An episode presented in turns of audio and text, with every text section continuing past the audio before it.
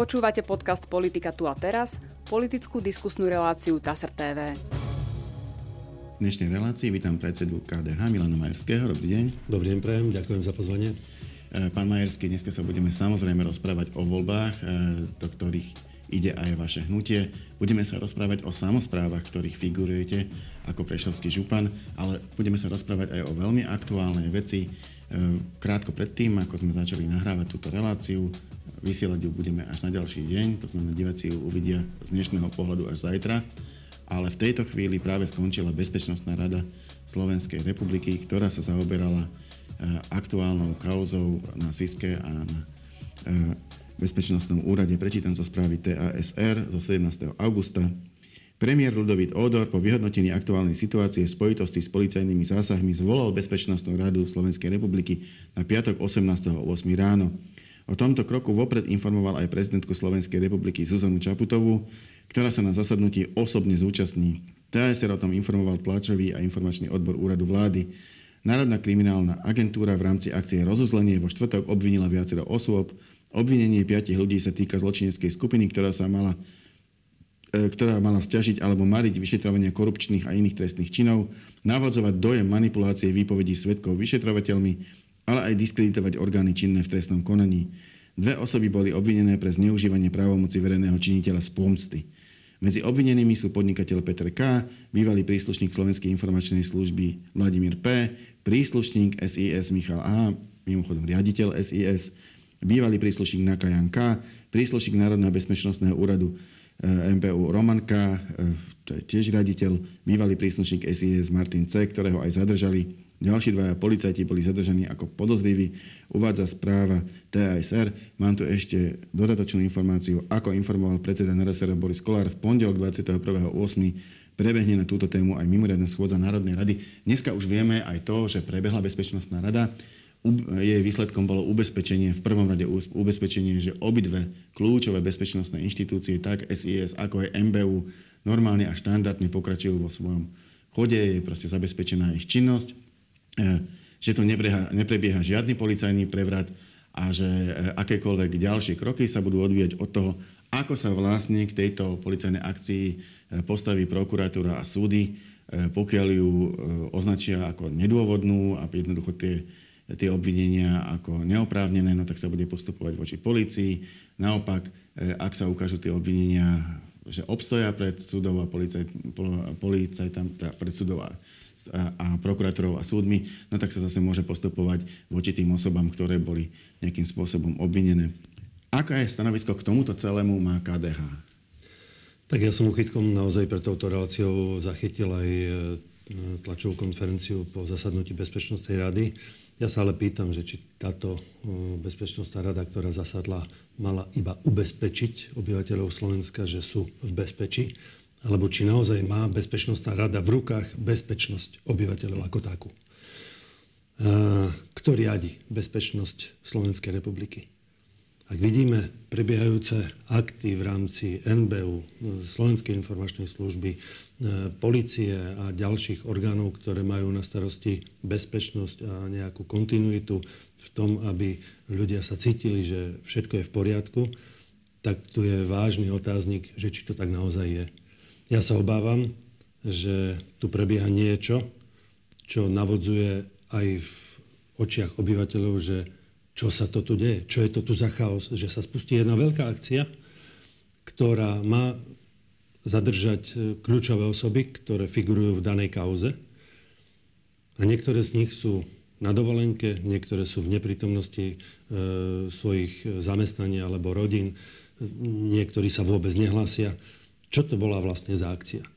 Keď tvrdí, tvrdí pán Hamran, že sa rozhodne neprezradila, to znamená, že do poslednej chvíli bola utajená e, a nakoniec podarilo sa zadržať také tie menej významné osoby, dve tuším, e, mám to tam poznamenané v tej správe, a teda tie ostatné zhodov okolností sa nenachádzali v tých priestoroch, kde ich hľadali, e, respektíve neboli na území Slovenska v očiach obyčajného človeka sa e, to nesie fragmenty amatérizmu naozaj, že to nebolo tak, ako to profesionálna e, akcia má mať e, v kuratele, by som povedal. Pre nás je ale kľúčové jedno. Ak za, o tom začnú písať aj médiá v Amerike a v iných okolitých krajinách, že čo sa to deje na Slovensku, tak sú vážne obavy o to, že vzniká medzinárodná blamaž. Jednak preto, že e, bezpečnosť krajiny je na vážnych pochybách. Jednak ľudia sa nebudú cítiť bezpečne v tejto krajine. Jednak zahraničie nám pri vážnych bezpečnostných rizikách nebude chcieť posunúť informácie, keď no, samotné naše e, agentúry sú e, s veľkým otáznikom, čo sa tam deje. Takže ja a v podstate aj KDH navrhujeme, aby vznikla jedna generálna inšpekcia bezpečnostných služieb, tak ako to je v Českej republike. V Českej republike to naozaj funguje. Nemôže predsa policia kontrolovať policiu. Inšpekcia policie má kontrolovať policiu. Je to človek, ktorý je dorosadený prezidentom policajného zboru. Príklad hovorím. V Čechách majú generálnu inšpekciu bezpečnostných služieb. Nech niečo podobné po týchto voľbách vznikne aj na Slovensku. Nech to je pod kontrolou buď vlády, alebo priamo parlamentu. Myslím si, že to je jeden rozumný krok. A nie ja ako župan nekontrolujem sám seba, ale mám kontrolóra, ktorého zvolí zastupiteľstvo. To isté je v mestách, v obciach. Prečo by to nemohlo byť aj v týchto bezpečnostných e, záležitostiach? Toto by bola jedna seriózna, e, bolo by to jedno seriózne riešenie, ktoré by pomohlo Slovenskej republike v tomto marazme, v ktorom sa nachádzame. Áno, lebo tam je zase potom problém. E, jedna strana hovorí to, druhá to, tretia to. Naozaj je tam množstvo tých hlasov. E, teraz samozrejme každý z nás si môže vybrať to, ktorému dôveruje a o ktorý sa oprie.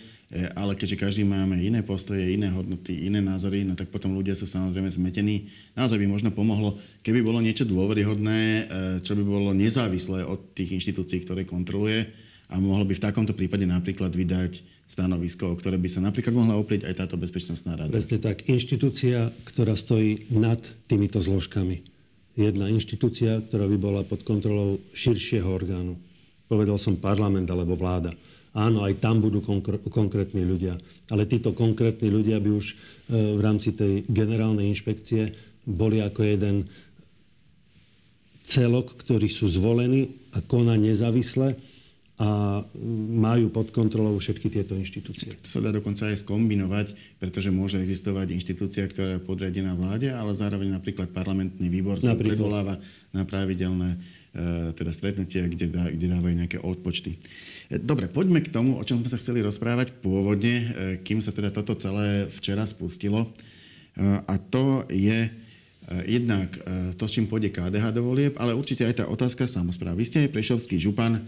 Samozprávy žiadajú od vlády 108 miliónov eur na kompenzáciu zvýšených cien energií.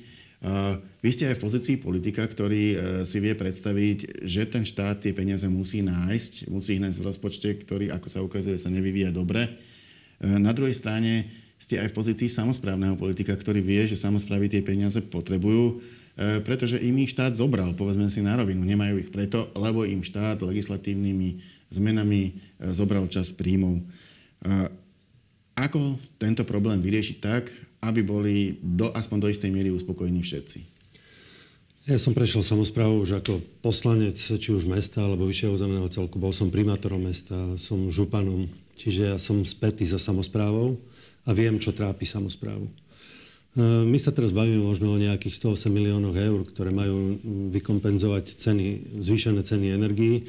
Je to iba taká náplasť na problémy, do ktorej sa samozpráva dostala Jednak, Ten problém je hlbší asi. Jednak s legislatívou, jednak krízou, ktorú prežívame, ale mo- začal by som možno trochu skôr.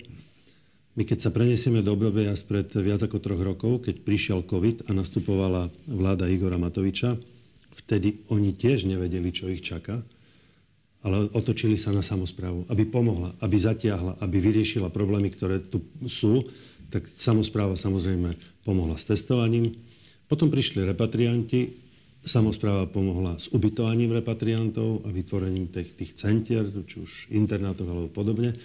No potom prišli samozrejme ukrajinská kríza a vojna, prišli Ukrajinci, trebalo ich tiež ubytovať, postarať sa, zabezpečiť, e, humanitárna pomoc a tak ďalej. Prišli vysoké ceny energií, stavebných materiálov. Samozpráva zatiahla. Samozpráva naozaj, mesta, obce a vyššie ozemné celky boli napomocní tomuto štátu. No teraz, keď je najhoršie a potrebuje samozpráva pomoc, tak sa im otočil chrbtom aj premiér Heger, lebo mňa už prestalo baviť chodiť na úrad vlády a debatovať o tom, že kedy, čo, ako pomôže alebo nepomôže. To je vyše Ale roka naťahovanie o tom... On slúbil, či, on slúbil aspoň týchto 108 miliónov slúbil, kto, slúbil sľub, ktorý zatiaľ dodnes nie je zrealizovaný. Je už po 15. auguste a premiér Odor povedal, že 15. augusta dá e, rezultát, rezultát, ktorým povie, čo bude. Ja som zvedavý, že naozaj ako sa rozhodne, či miestna a regionálna samozpráva bude aspoň šťastie vykompenzovaná v rámci týchto e, energetických kompenzácií. Celý problém ale vezí v inom. My sme tu už dávno mali mať dokončenú decentralizáciu štátnej správy na regióny. Všetky vyspelé krajiny, naozaj všetky vyspelé krajiny fungujú na tom, že delegujú moc zo štátu na regióny a tie si potom vedia manažovať finančné prostriedky, kapitálové výdavky, čo sa bude investovať, čo sa bude... Proste, ak sú peniaze bližšie k ľuďom, tí ľudia vedia, čo potrebujú. Zatiaľ, keď z Bratislavy politik sa má rozhodnúť, čo sa urobí na Kisúciach v Sníne alebo niekde v Poltári, tak toto, toto on, on nevie pomenovať. On je príliš ďaleko od problému tých ľudí, ktorí tam sú. Investície išli na západ. Prečo sa neposúvali viac na stred a na východ Slovenska? Kvôli infraštruktúre hlavne. No a to je tiež zodpovednosť tých politikov, ktorí sedeli na hradnom kopci po prípade e, na úrade vlády. A teraz, e, áno, infraštruktúra je prvý základ a predpoklad toho, aby to fungovalo. Aj kompetencie, ale aj financie. Financie nie len tie štátne na regióny, ale aj eurofondy. Prečo si už konečne nezoberieme e, príklad z Poliakov alebo od Francúzov? Poliaci 44% eurofondov dávajú na vojvodstva, čiže na regióny. U nás je to iba niečo cez 16 No ale pokiaľ viem, aj tie peniaze, ktoré sú e, určené na podporu regiónov, e, samozprávy ťažšie čerpajú teraz posledné roky. Čo som počul, jednoducho, ono to vôbec nie je jednoduché tie, tie európske peniaze využiť. Máte tam spolufinancovanie to na to spolufinancovanie musíte dať nejaké zdroje, ktoré v tejto chvíli ani možno nemáte. Možno vám hrozí, že nebudete večer svietiť, no tak nebudete asi niečo spolufinancovať. Za druhé, okamžite vám, hneď potom, ako odozdáte ten projekt, začnú raz náklady, e, lebo proste ten istý stavebný materiál, ktorý stál x peňazí, kým sa to celé dostane do, do konečného bodu, už stojí raz toľko, z čoho to potom budete platiť, máte na krku projekt, nemáte na neho dosť peňazí, ešte, ešte vás v tej prvej fáze o nejaké peniaze pripraví. Až tak veľmi sa do toho tým samozprávam nechce. Pomenuli ste to celkom presne. Ja zažívam debaty s primátormi. Nielen so starostami, ale aj s primátormi, ktorí vedia, že môžu čerpať eurofondy, ale povie si, ale ja pri týchto cenách energií a tých, pri týchto zvýšených nákladoch, a keď nám v rámci daňových bonusov vláda zobrala peniaze, tak ja nemám na to, aby som vykryl tento eurofondový projekt. A viem, že ho potrebujem. KDH pred rokom malo tlačovú konferenciu, ktoré, kde sme povedali, dajte samozprávam nulo, nulovú spoluúčasť. Vyčerpajú sa eurofondy, je to možné, dá sa dohodnúť s Bruselom, aby nám dali nulovú spoluúčasť, dokážeme čerpať. Poliaci dokonca čerpú vyše 100%, myslím, že 102,5% eurofondov. Totiž krajiny, ktoré nevyčerpú, posunú sa tým krajinám, ktoré už majú vyčerpané e, svoj balík peňazí. Toto sa dá. Ja som presvedčený, že ak príde nová vláda a ak budeme aj súčasťou tohto a budeme tam mať silné slovo, že sa po trojročnom mm, programom období budú revidovať eurofondy a posunie sa viac peňazí na regióny. Bude to bližšie k ľuďom. Ale je tu ešte jedna vec. No tam, tam chcem povedať, že toto je ako keby dlhodobý plán, ktorý pomôže v niečom, úplne super krátkodobí sú tie peniaze na energie a taký stredne doby je, e, myslím, že asi pred mesiacom som tam mal pána Kalniaka z hlasu, ktorý hovoril, že v skutočnosti sa mu ukazuje, že môže byť až 400 miliónov ten schodok hospodárenia samozpráv, to znamená, potrebujú trikrát viac než tých 108. Je to, je to viac, je to za 3 roky 2023, 2024 a 2025, to bude 1,5 miliardy eur Dokonca. dohromady. Uh-huh. Máme to zrátané, náš ekonomický expert sa naozaj na to pozrel, urobil analýzu a vychádza to na 1,5 miliardy eur, čo bude chýbať samozprávam na vykrytie toho, čo jednoducho potrebujú, aby prežila samozpráva. Potom nech sa nečudujú ľudia, že vláda im dá záťaž e, v rámci daňových bonusov, že sa zvyšujú miestne poplatky. Samozrejme, to sa týka miest a obcí. vyšší územný celok nemá možnosť zvyšovať, my mm. nemáme v rukách miestne dane, ale zvyši sa poplatok za odpad, zvyši sa miestna daň, zvyšia sa iné poplatky, zvyši sa poplatok za škôlku a tak ďalej. E, to, toto jednoducho, to je iba to, že samozpráva sa bráni, aby utiahla chod toho veľkého, tej veľkej mašiny, ktorá tam je, aby to fungovalo, aby ľudia mali ten servis, ktorý potrebujú. Ale ja myslím, že tu je ešte jedna cesta.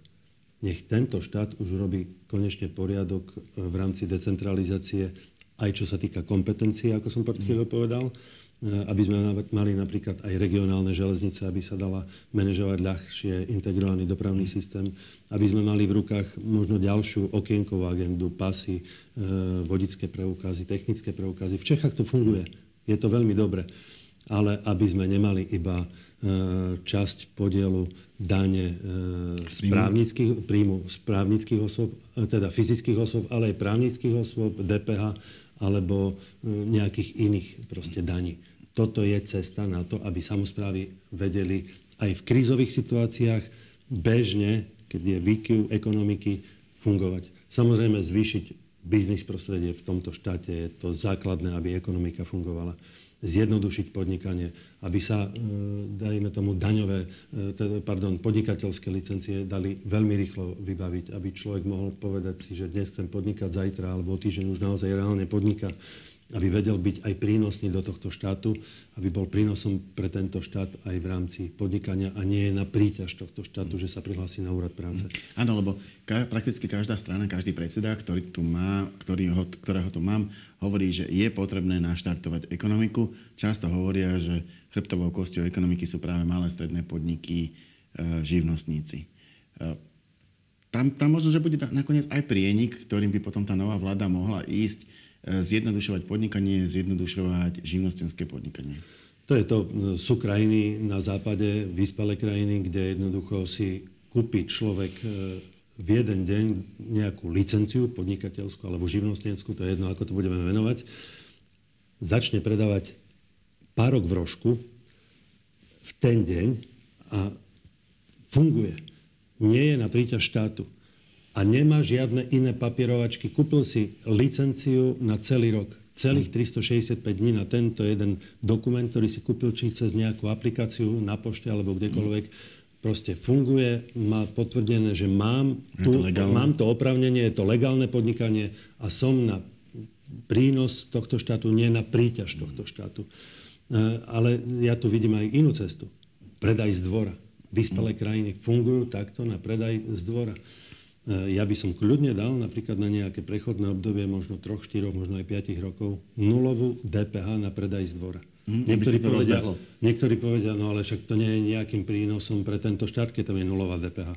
No je to prínosom pre tento štát, lebo ten človek, ktorý predáva z dvora vlastné, vlastnými rukami vyprodukovanú ovocie, zeleninu, alebo mlieko, alebo čokoľvek síry, tak nie je na príťaž tohto štátu. Nie je prihlásený na úrad práce, nemusí štát za ňo platiť odvody, sociálnu, zdravotnú poisťovňu a tak ďalej, ale stará sa sám o seba. Štát zrazu zistí, že takíto ľudia sú obrovským prínosom, dokonca pestujú vlastnú produkciu a zdravé potraviny. No, našiel som si e, u vás na stránke e, vašu reakciu na, e, na vývoj cien energií. E, ocitujem z nej, toto je z vašej stránky. Úrad pre reguláciu sieťových odvetví upozornil, že ak vláda nepripraví mimoriadne opatrenia, ceny elektriny pre domácnosti za rok 2024 by mohli oproti súčasným vzrásť v priemere o 81% a v prípade plynu dokonca o 110% KDH na túto hrozbu upozorňovalo hneď, ako sa vláda Eduarda Hegera rozhodlo na rok 2023 plošne zastrepovať ceny energií pre domácnosti. Tu mám citát. Problém, ktorý vytvorila Matovičová a Hegerová vláda, na správe dobehol. KDH varovalo, že vtedajší kabinet zastrpovaním cien energií pre domácnosti problém nevyriešil, ale iba ocenul na neskôr. Slovensko má aspoň trocha šťastia v nešťastí, lebo ceny elektriny a plynu sa na trhoch v prvom pol roku upokojili, vysvetľuje ekonomický expert KDH Jozef Hajko. E, je to, ja, ja som, priznám sa, nie expertom na tieto energetické otázky. Ja už som počul aj také hlasy, že to URSO Nemusí, nemusí to byť tento scenár, na ktorý oni upozorňujú, že tie ceny nemusia takto vyrásť. je to už isté, že ak sa nič nespraví, tak to dopadne takto, že elektrina o 81% a plyn o 110% hore?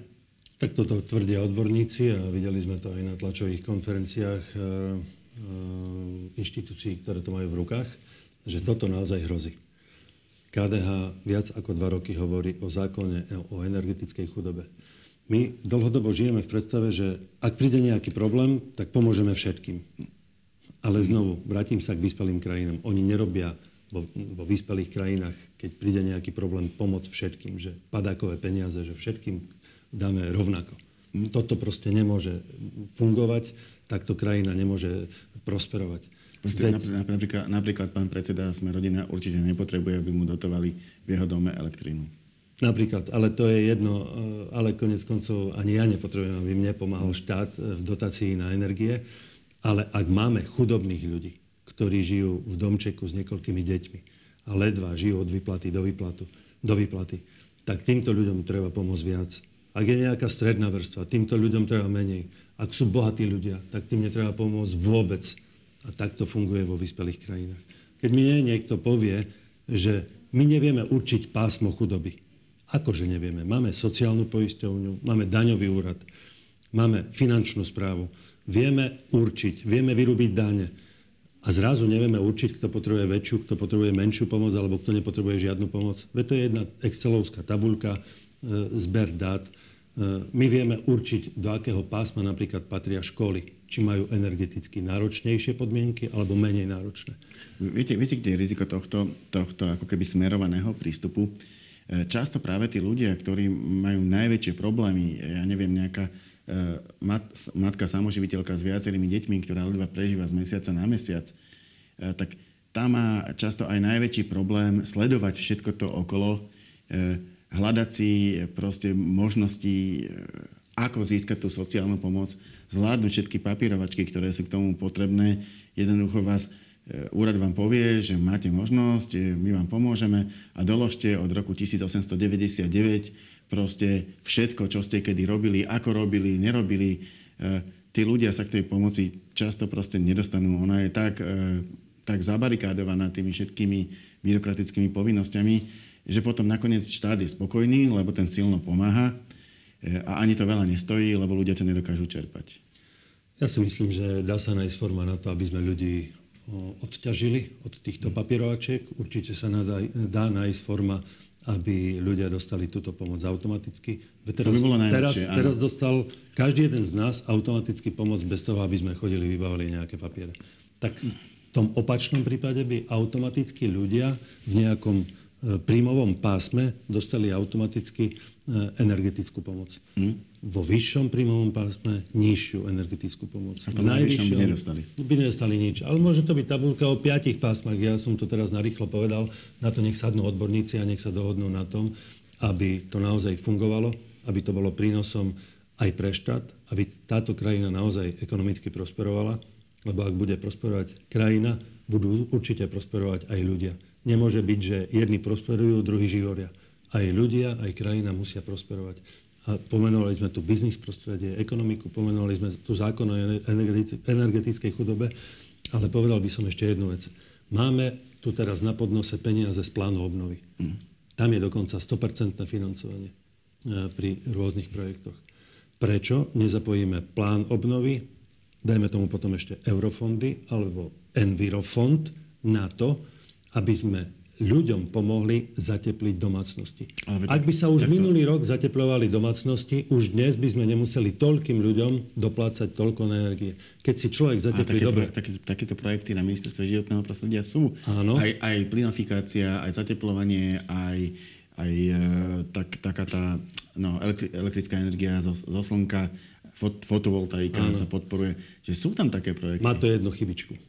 V Čechách dávajú peniaze na tieto projekty dopredu. My žiadame ľudí, zafinancujte si a my vám to niekedy potom dáme.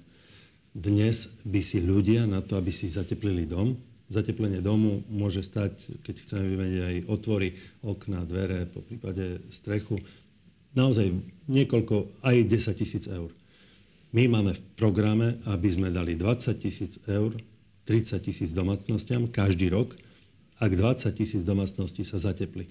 Tých 20 tisíc domácností, 30 tisíc domácností, ktoré sa zateplia a dostanú 20 tisíc eur, tak tých 30 tisíc domácností bude platiť už ten prvý rok menej za energie. Prečo sme sa už teraz nepripravili na to, aby ľudia naozaj masívne dostávali peniaze na zateplenie? Už od januára, keď im príde vyššia faktúra za energie, už mohli byť pripravení a platili by menej. Jednoducho premeškali sme to kľúčové obdobie prípravy na zimu a mohli sme to urobiť už minulý rok. Premeškali sme ho teraz a budeme znovu iba dobiehať situáciu, ktorú už nemusíme chytiť. Poďme do takej tej politickej časti nášho rozhovoru.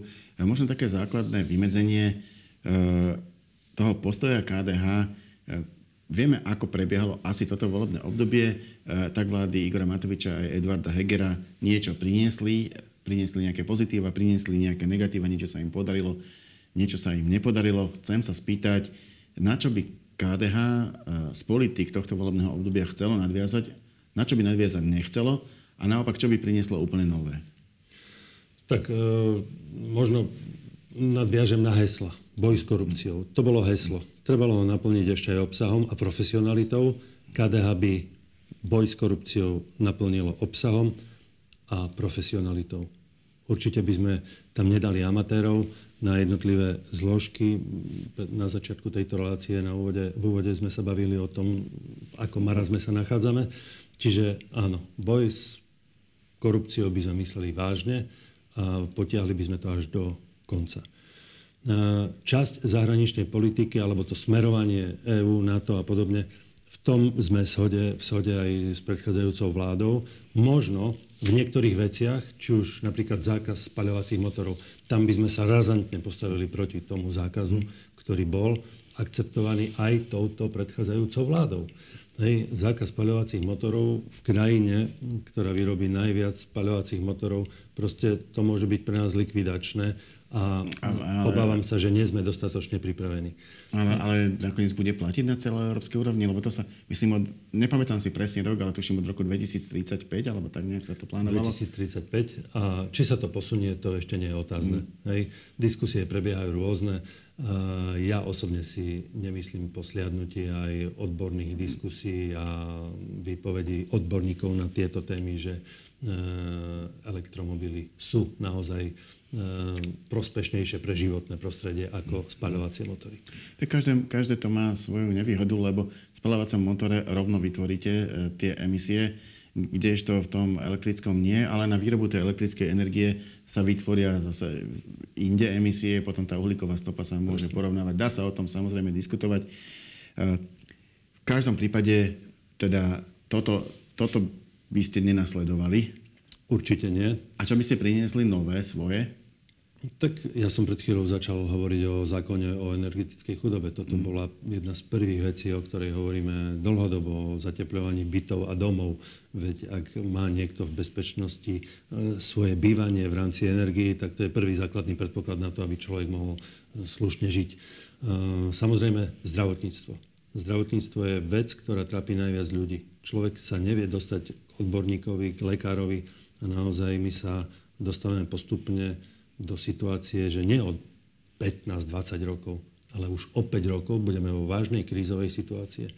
Zdravotné sestry. Ak si nie sme už teraz, nie? No. Pretože sa mi zdá, že každým rokom ako keby tie problémy boli naliehavejšie.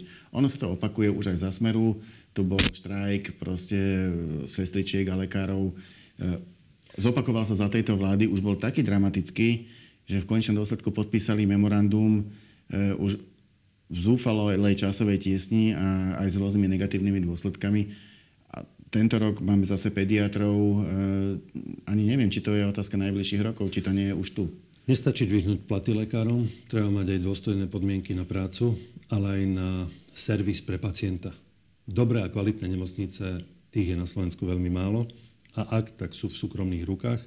Málo ktorá štátna nemocnica naozaj poskytuje taký servis, aby týchto letných horúčavách tam nebolo vyše 30 stupňov v niektorých e, izbách, ktoré sú zvlášť otočené e, na stranu, kde svieti slnko. Proste toto je, toto je bežný problém.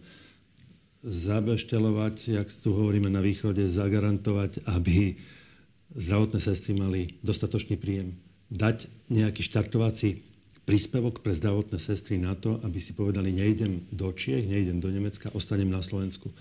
To je tiež jeden e, z motivačných príspevkov. Rezidenčný problém, e, program pre e, začínajúcich lekárov, pre medikov. A mohli by sme pokračovať v ďalších a ďalších veciach. Ak sa to neurobi dopredu, potom už proste to nezachránime. Školstvo. Školstvo je jedna z vážnych vecí.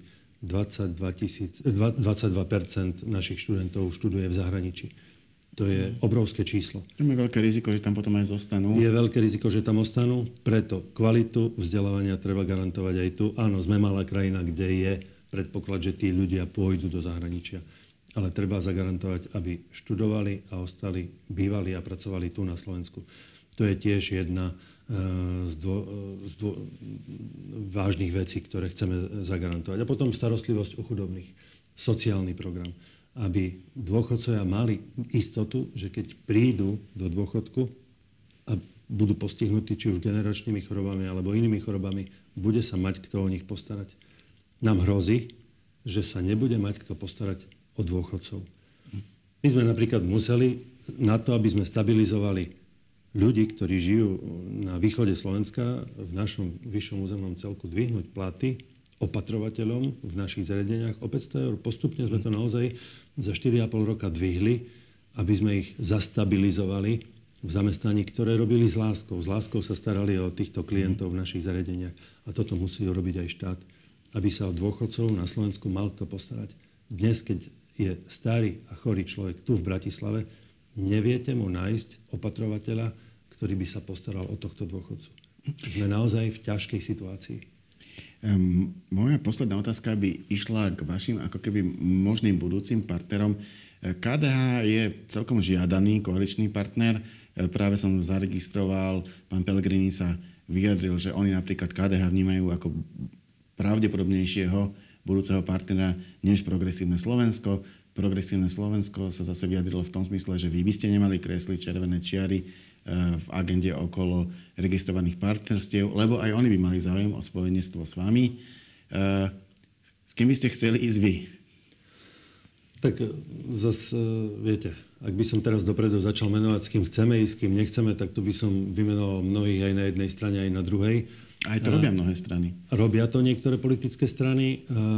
Ja to nebudem rozprávať. My to povieme po voľbách, s kým budeme mať záujem ak sa dostaneme do parlamentu a budeme mať silné karty v rukách, aby sme vedeli aj si určovať podmienky, my to povieme po voľbách. Pre nás je kľúčové ale aj to, že nemôže pán Čimečka hovoriť, že keď budeme mať slabší hlas, že nemôžeme si diktovať podmienky. No moment, pán Čimečka nemôže nám diktovať, že s kým máme a s kým nemáme a čo máme mať v programe, čo nemáme.